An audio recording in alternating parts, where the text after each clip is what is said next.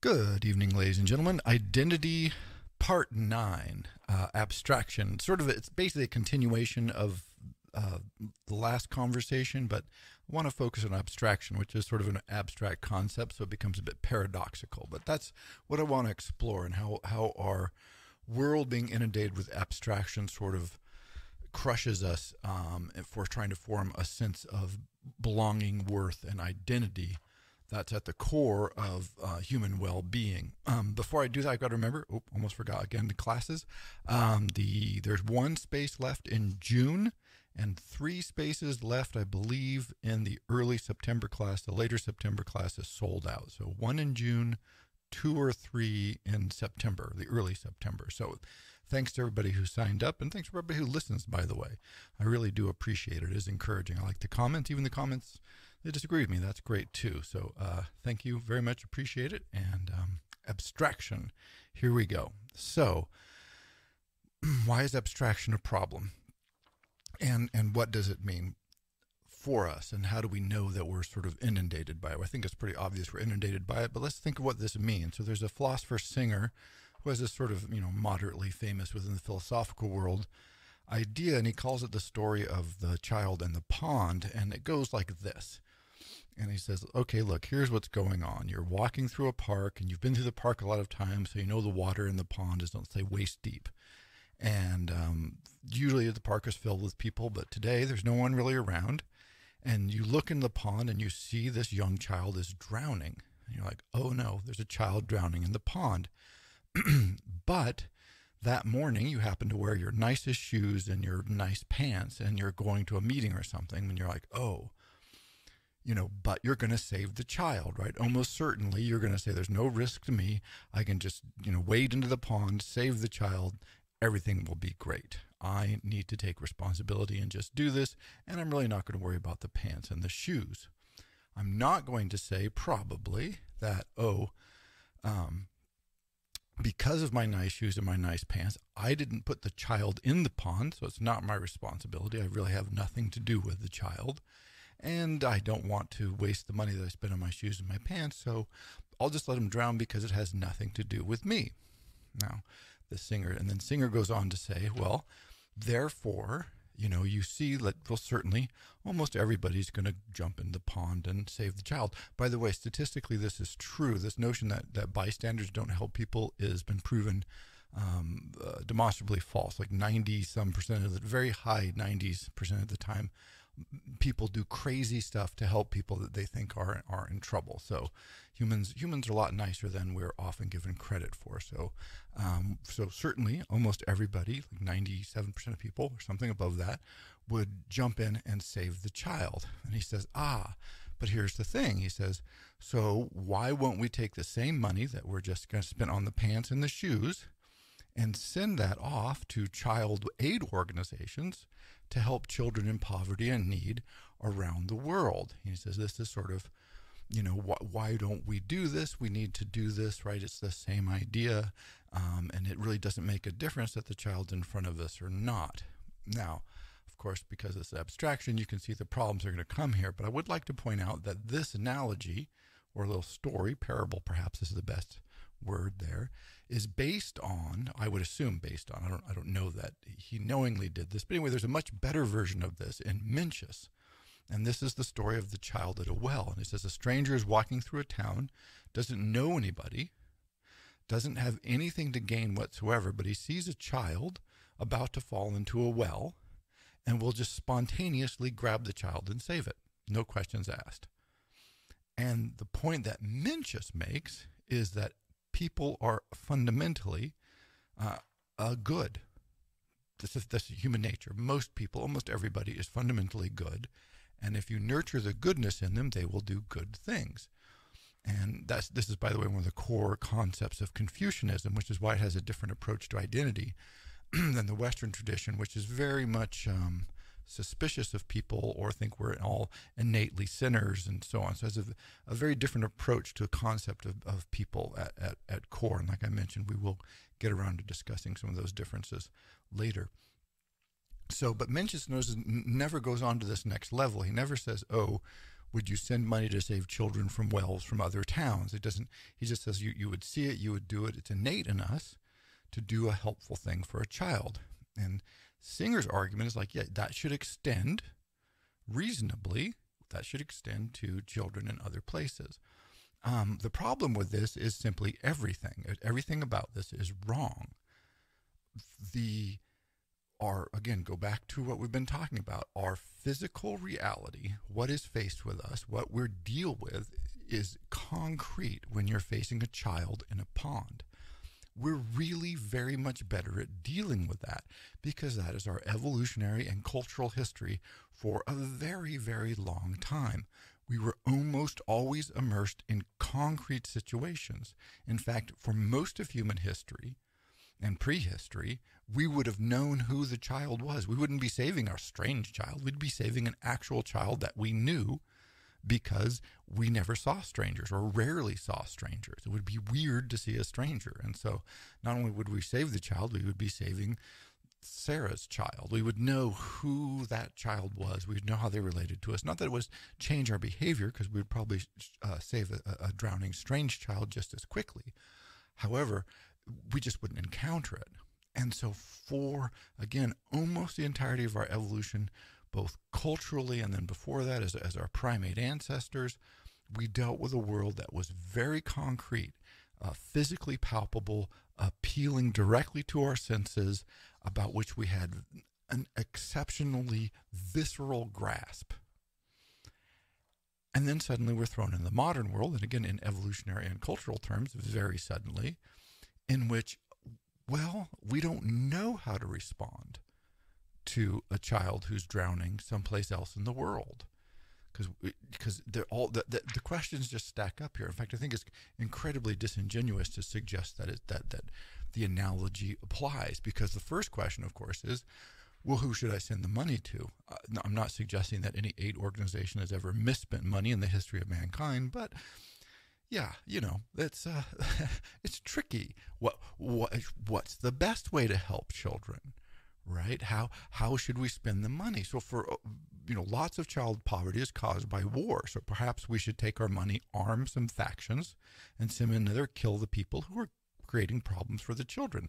Is that what we should do with our money? Because it would probably be effective if we had enough money. We could just, you know, kill the problem people and sort of help save the children. But it's like, no, we don't want to do that, right? That's no good. The UN does this sort of thing, and it turns out it's really, really unbelievably complicated to try and solve large-scale social issues outside. I mean, it's hard enough to deal with stuff in your own country, much less in other countries about which you know nothing, you know, their histories. And so instead, you have to trust an intermediary whom you don't really know.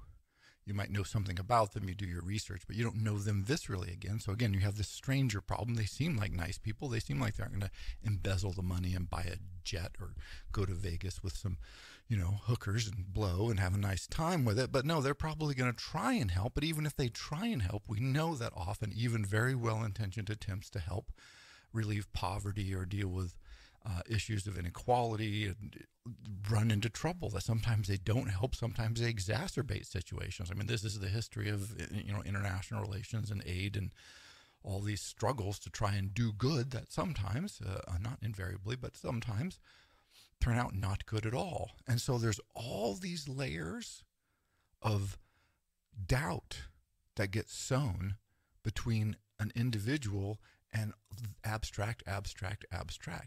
But we tend to pretend, and this is where we're getting back to our subject of identity, we tend to pretend like these abstractions don't really matter. They're not that different. They're just, you know, we have the concept, we have the idea, we, you know, no. The difference between the visceral, what appeals to your senses, and some concept that somewhere, someplace in a country I don't know, there are people I don't know who are going to help children I don't know in a way I don't understand, right? The world's apart. I see child, I see pond, I know pond, I get child. Not confusing, not hard, not troubling. The other, it's trouble. There's problems, there's psychic tension at every level because it's not visceral. That's exactly the problem. The whole point of his story actually highlights the problem. It doesn't explain it or give some sort of analogy of what's going to happen or how we should behave. And that is their central issue. We really do not, I think, have come to terms in any way with the dangers of abstraction, which is weird for someone who spends a lot of their life reading books and talking about philosophy, but it really is a morass, a danger in abstractions. And we're immersed in them.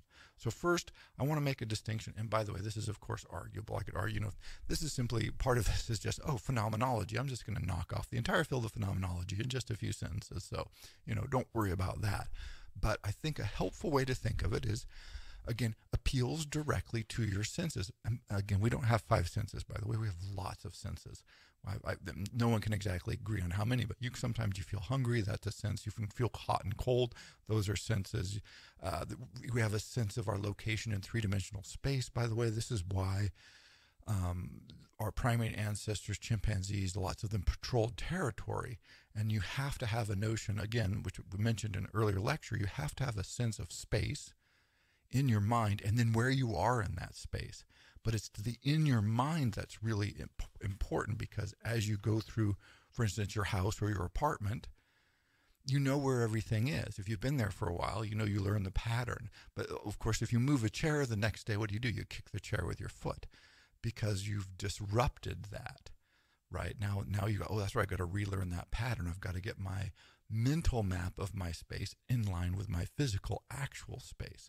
And so I'm not saying it's just the immediate concrete, but it is this strongly reinforced, sensible world which you can interact with directly and whose patterns you have built familiarity with. If you're not familiar with something, then it really isn't that concrete to your senses. So, it's just, there's layers to this. Again, it's a gross oversimplification, but this notion of being able to encounter things and say, okay, my senses feel it. This is visceral. This I know. This has a certain concrete element to it. So the opposite of that is the abstraction. Those things that impel with increasingly remoteness only to intellectual concepts, to mental constructs. And we're just so inundated with us that we forget that there is even a distinction sometimes. Like, this is what Singer's problem is, as if this is the same. It's not the same in any way. The visceral, the real, really does matter. And where do we see this? Well, language. Let's take a moment and talk about language. Language is an abstraction. It's both amazing and wonderful and crazy and completely misleading. Language often misleads as much as it helps. So one way to ponder this, again, thinking about our evolutionary process and our cultural processes, when we don't see a lot of strangers and we don't travel and things don't change, let's say we have a word for something, basic, bread. Maybe we're in a culture that eats bread. Or if you're in China, you have a word for rice, right? Or you have a word for sorghum. They grew a lot of sorghum. You have these sorts of concepts. Once you know the word rice and you've eaten rice, what something, when somebody says rice, what they mean. The opportunities for confusion are very low because we both can point to the same thing. Like, I've eaten rice, you eat rice, we've eaten rice every day together. That word means something to us, and it means something very concrete. So even if we're out walking someplace where there is no rice, we're on the hillside gathering herbs or looking for the Zen master who's always disappeared into the fog, or the Taoist monk who's out there someplace. We can say, wow, I'm hungry. I would really like some rice. And so even though there's no rice around, we know what this means because we both have this experience. So so that language can work that way. But of course, we've left that far in the dust. Much of what we talk about, much of the way we use language, is abstractions relating to abstractions relating to abstractions. Now, part of this is the beauty of the human mind and the ability to create, but it baffles us because we start saying things like, oh, rescue kid pond, drowning child pond.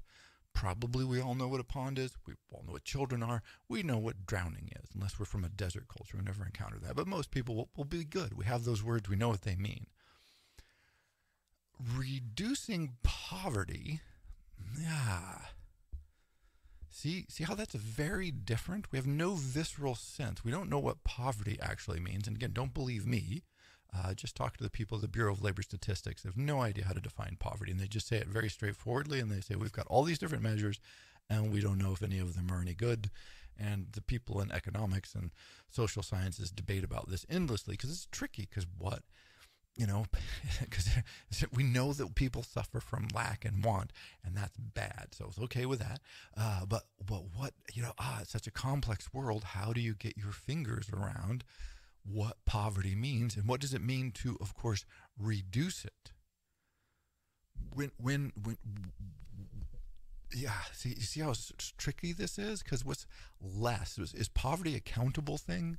So you can have 75% less, or is it a phase change, right? Is it a state, right, where you go from liquid water to steam, or from liquid water to ice? You've actually changed state. You don't get less water. You don't reduce water. You change its state. And so is it even correct to say reduce poverty?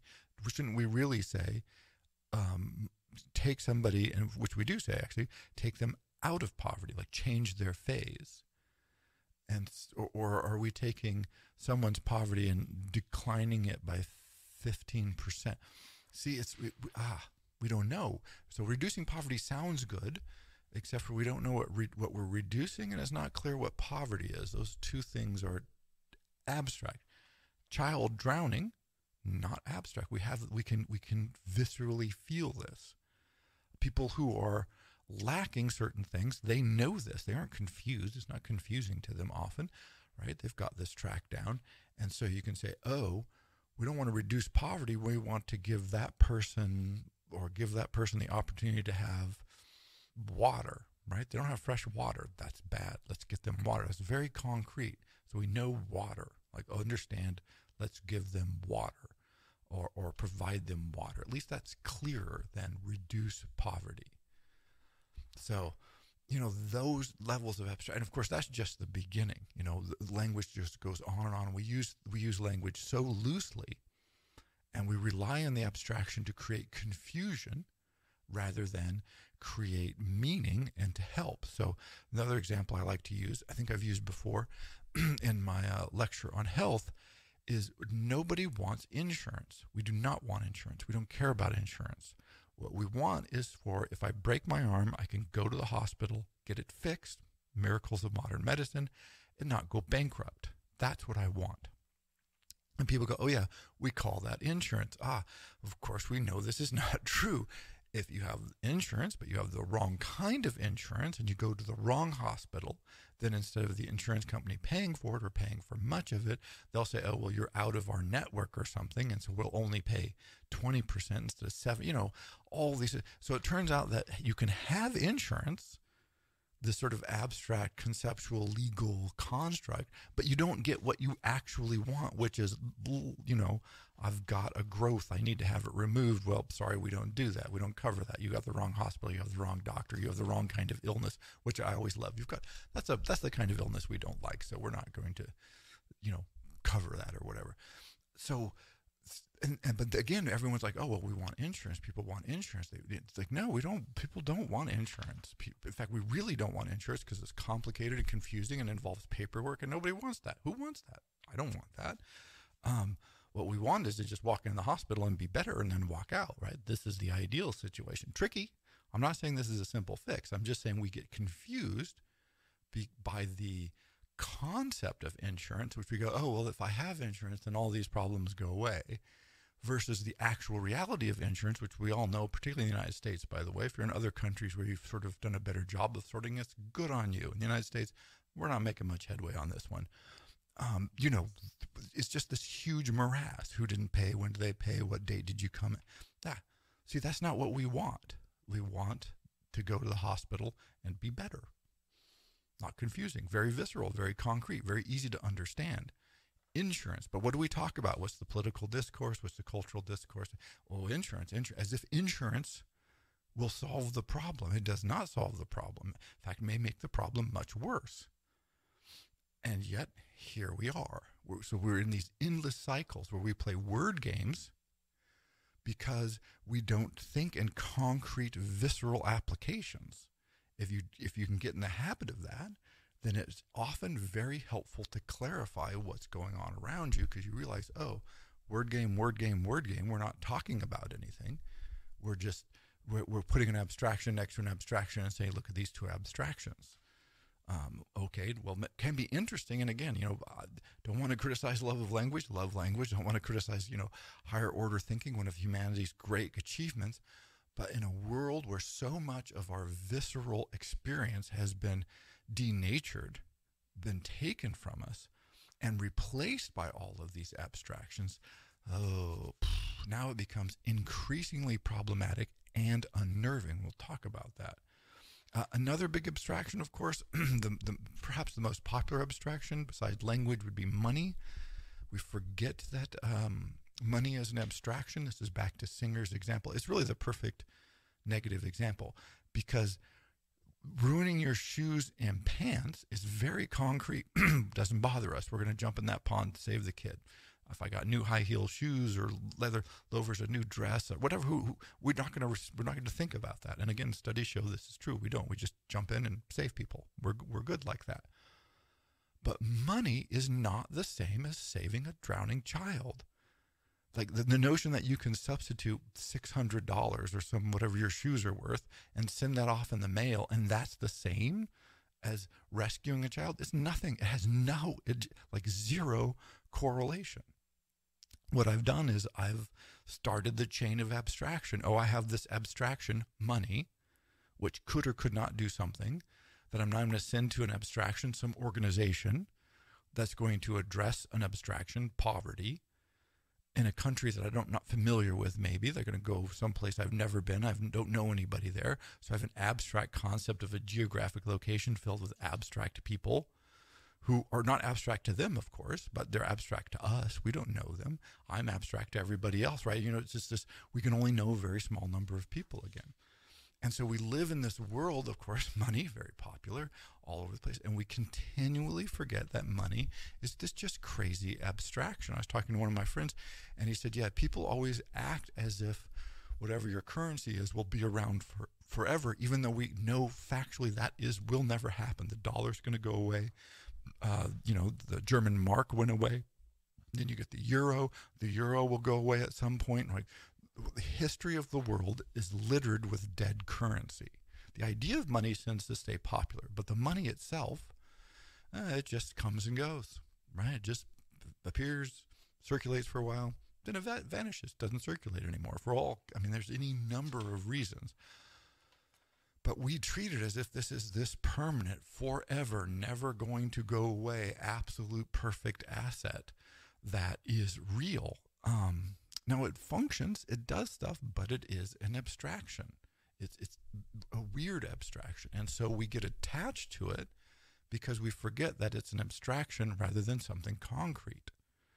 And they always say, oh, you know, if you were hungry, if you're starving to death, a sandwich that you would have paid $5 for now is probably worth $5,000 or $5 million. Or you'll give all your money not to starve to death for that food. The food becomes very much more concrete, right? Because we need that to live. But the value of the money becomes hugely variable because it's theoretically at some point attached back to the real world, of course, so tangentially as to be almost ridiculous, which is kind of what we're experiencing in the world today because of this huge international economic disruption of the pandemic, with billions of people having their lives disoriented, their work habits fractured, and somehow like the world economy seems to just roll along as if it's not connected to anything. And then something connects and it blows up. Suez Canal is a perfect example. Economic world trade, global shipping, all sounds very abstract, and it is, and it's almost always talked in really abstract terms. But it turns out that somewhere an actual concrete ship is going through an actual canal, and if that canal gets blocked, ooh, all of our smooth functioning just went right down the tubes, right? And so all of a sudden, the entire global shipping system gets jammed up because, hey, it's got to go through a canal. Now we can't go through the canal, so trouble, because the world is real at some point, right? There's these concrete elements to it that we forget about, because we're in love with abstraction. And again, money, just the, the craziest one. And a third one, of course, we can go on and on. There's so many of them that I think now is, will articulate, hopefully, if I can articulate it, I think it's a clear example that I'll probably mess up. But if I can articulate it clearly, is this concept of fame, which has become increasingly popular in the modern world. And everyone's like, oh, why is fame all of a sudden a thing? Why is it, you know, we used to be sort of lean more towards privacy. And now all of a sudden we're leaning more towards a fame culture, a culture that seeks notoriety and public recognition. But notice fame, again, is an abstraction. I mean, it has real world elements to it, but it's the notion of going, oh, again, for my identity, I need people to feed back to me a sense that I exist and I belong and I'm important and that they know who I am. I mentioned this last time, loneliness is very much more, it's much worse for your health than smoking and drinking heavily, not just a little bit, but like a lot. So it's like, wow, you know, that's impressive. So one response to this, when you're surrounded by strangers, who again, these are not people you're surrounded by when you don't know them. I mean, they're there, they're real, they're visceral, but you have to interact with them in abstraction, which is weird and disorienting in itself, because you can't actually treat them as people because usually there's too many of them and you don't know any of them. What this means is you're also not getting the feedback that you need to feel good about yourself. So a perfectly reasonable attempt to address this problem of the modern world is to say, oh, I want people to recognize me. I want to be places and I want to be seen as someone who is known and recognized. And these images of the famous people, right, of, you know, the cameras flash and they smile, that you see repeated over and over and over and over again, is so alluring, because if you're disoriented, if you do not feel like you're getting the feedback that allows you to feel like you exist, then like, oh, look, that person is getting the feedback. They're getting positive reinforcement for their existence. They're getting their identity, their self is being acknowledged. The trap here, of course, which is what everybody who becomes famous, not everybody, but many people who've become famous and then discovered, this doesn't function that well because this is abstract knowing. They don't really know you. And then people who become famous talk about this, that there's this increasing gap between like, oh, well, you know some very small aspect of me, but you think that's all of me. And so actually I feel like I'm being alienated even from what was perhaps part of me. And then if you become reliant on that, then you need strangers, abstraction again, this distance, they aren't personal with you, to continually provide you feedback that actually increases your alienation. And so, you know, basically, all, you know, it's a consistent drumbeat of talking about how bad social media is for people, causes all kinds of stress and anxiety, and, you know, a lot of I don't know, I've not seen any convincing numbers that more people commit suicide because of this, but the evidence is growing. This may be the case, but let's hold off on figuring out if that's true. These things take a while to disambiguate from all of the craziness of our world. But it would make sense if this does become true, because on one hand, it can give you that sense of communication, that sense of participating in a community. On the other hand, it's still very, very abstract and remote. And if it doesn't give you a sense of reality, if it doesn't give you that visceral, vicarious sense in your body that, oh, this works, then at some point it becomes, it's self-alienating. Right? It makes the process or the problem of feeling isolated and alone even worse, because now you're getting feedback that is not helping you, but actively harming you. And this is why something like fame, this abstract people, oh, I want to be famous. And it's like, why? I want people to know me. But you want people you don't know to know you, which is weird. Why would you want people you don't know to know you?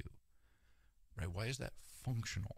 It's like, well, in a world with a lot of people, how do you meet new people? How do you experience new ideas? So again, it's not crazy, but you can see where as it gets extended, it's like, oh, but if I have to, if I don't have anything else, then I have to have strangers continually reinforce a sense of who I am.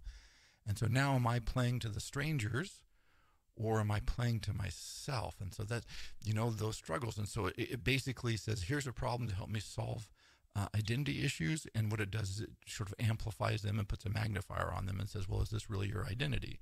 Which is not helpful if you're having identity issues, right? You can see this. And so as we wade through this ocean of abstraction, I mean, just completely weighing us down, then you want to think about the reverse, right? Is to say, how do I de-abstract my life? If you're interested in this kind of thing, that's an unbelievably, I would argue, important question in the modern world. What can I make, what can I do that makes me feel less abstract? How can I limit or increase or whatever ways to increase my visceral, sensual engagement with the world? And, you know, there's lots of ways to ponder this and approaches, and I'll leave it up to you, but it's not that difficult to think about, except for it sounds so silly. But you go, okay, what do I do that engages my visceral senses? The more you do that, the more you'll feel engaged, and the more you'll feel you, because you're actually feeling you. And this is not really a big psychological breakthrough or anything. It's like, look, we're physical beings. And are living in a society that tries to convince us that we're brains in jars. We're not brains in jars. We're monkeys who have the capacity to do some abstract thinking, which is great and wonderful and amazing, but let's not get too confused about the fact that we're still primates. We're sort of, I can never decide if we're primates gone big time or primates gone big time wrong. I'm always debating that. Which way did we go? But we're just sort of primates with some pretty impressive abilities to think that we just won't ever use. So how can I increase this? So if you think of anything that we think we might want and go, okay, I want, I'm trying to think what's a good, right? Oh, health, right? We want health. We want to be healthy. I mean, yes, and yes, pro health. Let's do that. All right. What does that mean concretely? How can I make that visceral? What health means, okay? And again, of course, health is sort of an abstract concept. I want to feel good. Well, what makes me feel good, right? Does fresh air and probably exercise a little bit of some kind, walking, strolling about, whatever you enjoy doing. What kind of physical activities do you enjoy? Do those. Now, notice if you're doing physical activities you enjoy, well, you're experiencing joy, which is plenty good in itself, and you're probably making yourself feel better, which is another plenty good end in itself. And it's visceral because you're actually using your body, however that is. Dancing, basketball, tennis, who cares, you know? Walking about, strolling about aimlessly. It's all fine. It's all equally good if it brings you joy and makes you feel more grounded and viscerally attached to the world. Unfortunately, what we tend to do is the reverse, which is we tend to go, okay, I need a plan. See, God damn it. I just the whole notion just makes my skin crawl, because like, okay, now the plan is what becomes important. Not, again, not opposed to planning, but notice the plan is that first small level of abstraction. And then people go, oh, now I want the best possible plan, right? If I, you know, I don't want just a, you know, plan to say, oh, I should walk a little more. I'll schedule some time to walk about. Okay, great, wonderful. We have a quote unquote plan. No. Now I need a maximizing plan. And so all of a sudden, people become obsessed with like these incredibly complex, you know, plans to make. It's like, yeah, see, so what you're loving is this abstract concept that if I fulfill all of these time schedules and goals and number of push-ups and miles run or whatever, stretches and meditation, then I'll be someplace. And it's like, no, then you'll be fulfilling this thing that you dreamed up that is in fact an abstraction. I'm not saying it's a terrible idea, but you just don't, again, it's so easy to get confused between what's actually happening, giving you joy, making you feel good, and a schedule. So people will schedule these, oh, I'm going to do all this workout. And then when they miss a workout, they feel bad. And so the abstract concept of a plan, which they are now meeting, has subverted the entire process, because now they feel bad about themselves, because when the whole point was to make them feel good. And so the abstraction itself often becomes the barrier to the concrete visceral good. And we do, and then, you know, we do this in education. I mean, you know, when people are, students aren't making progress towards their degree, they're like, oh, they're not, they're doing poorly. It's like, really? It's like speed is the thing. You know, how fast you get your education is the most important aspect, apparently. No, of course not. That's absurd. Like, A, it assumes that there's a day you finish being educated, which I hope is not true.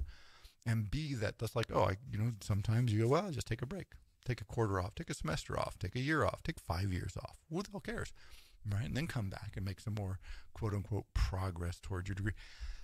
Yeah, but no, the plan, the ideals, the abstractions continuously overwhelm us. And so again, constantly ask yourself, or at least constantly, that's probably too much, too strong, but start looking for ways or opportunities or moments where you go, oh, am I confusing the abstract concepts, like, you know, say money or a concept from language, for the visceral thing itself? And the best way to test this is, you know, what is the visceral element? What part of this can I pick up? What part of this can I throw a rock at? What part of this can I hug or eat? Or, and then work from there. The more you work from there, I think the better off you tend to be. And part of this, if you've ever done hiking or gone in the woods, one of the things I think makes the experience often quite powerful and moving for people is the woods are very concrete, but not human. They just don't care. They're not sending a lot of signals to us. So the built world, the world we inhabit most of the time, architecture, billboards, media, digital media, is all constructed towards our consumption. It's always telling us something, encouraging us something, discouraging us from something. It's filled with messages, subtle, unsubtle, and often abstract concepts pouring in on us that we're just deciphering constantly. This is what we do. And again, not necessarily bad, but it's part of how we have to interact with a world that's so filled with built environments that are products of human imagination, either amazing or terrible.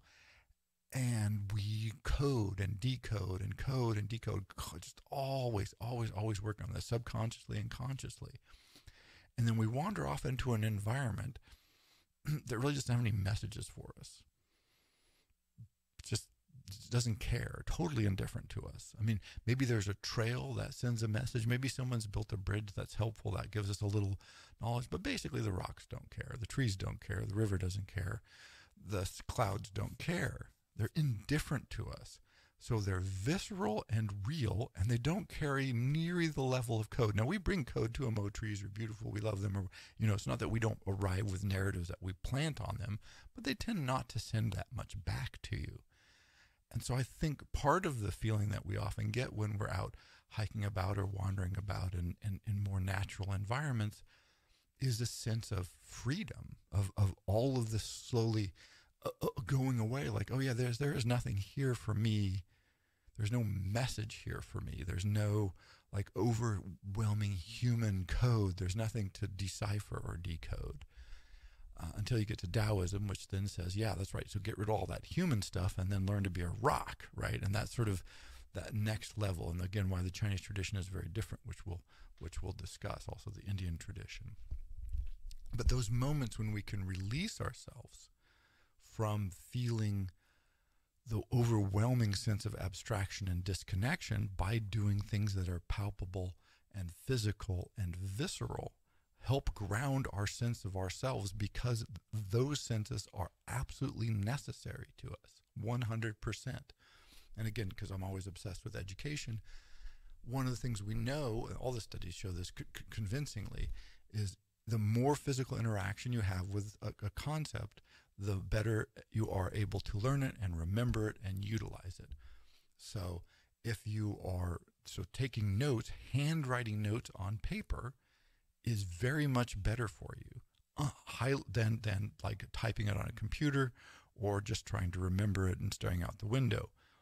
Highlighting in books as you read, bending pages, all of that is very much more helpful for learning than reading stuff on a screen that doesn't give you that kind of visceral feedback. You can't feel the paper, you can't bend it, you don't, you know, you spill your coffee on the page. You remember this, often subconsciously, but it helps the material stick in your mind. And so one of the things that's been happening as education has been increasingly digitalized is it's become more abstract and people struggle. It just makes it harder.